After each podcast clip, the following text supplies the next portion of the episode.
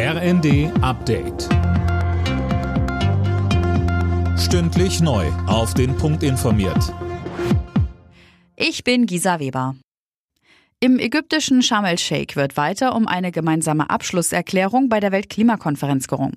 Ein Streitthema ist der finanzielle Ausgleich bei klimabedingten Schäden.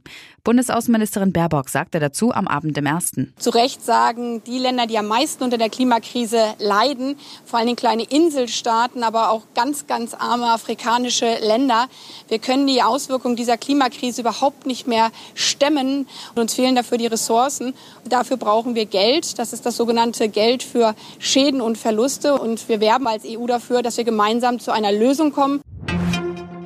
Die Betreiber der Gasspeicher in Deutschland halten eine Gasmangellage in diesem Winter für eher unwahrscheinlich.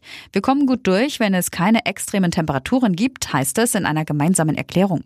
Auch mit Blick auf den nächsten Winter sind die Betreiber vorsichtig optimistisch. Die Gasspeicher können vor dem Winter 2023-24 wieder umfangreich gefüllt werden. Das hängt aber davon ab, wie viel Flüssiggas verfügbar ist, so die Gasbetreiber weiter. Mit Blick auf die laufenden Verhandlungen von Bund und Ländern über das geplante Bürgergeld fordert das Institut der deutschen Wirtschaft deutliche Korrekturen. Wir bewegen uns zwar nicht in Richtung eines bedingungslosen Grundeinkommens, aber schon in die Richtung eines bedingungsarmen Grundeinkommens.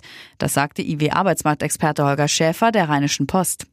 Das Bürgergeld soll zum Jahreswechsel das Hartz-IV-System ersetzen. Der Bundesrat hat aber noch nicht zugestimmt. Finnland will sich weiter von Russland abschotten und hat jetzt Pläne für einen 200 Kilometer langen Zaun an der Grenze vorgestellt. Helsinki befürchtet, dass Moskau Migranten dazu benutzen könnte, politischen Druck auszuüben. Alle Nachrichten auf rnd.de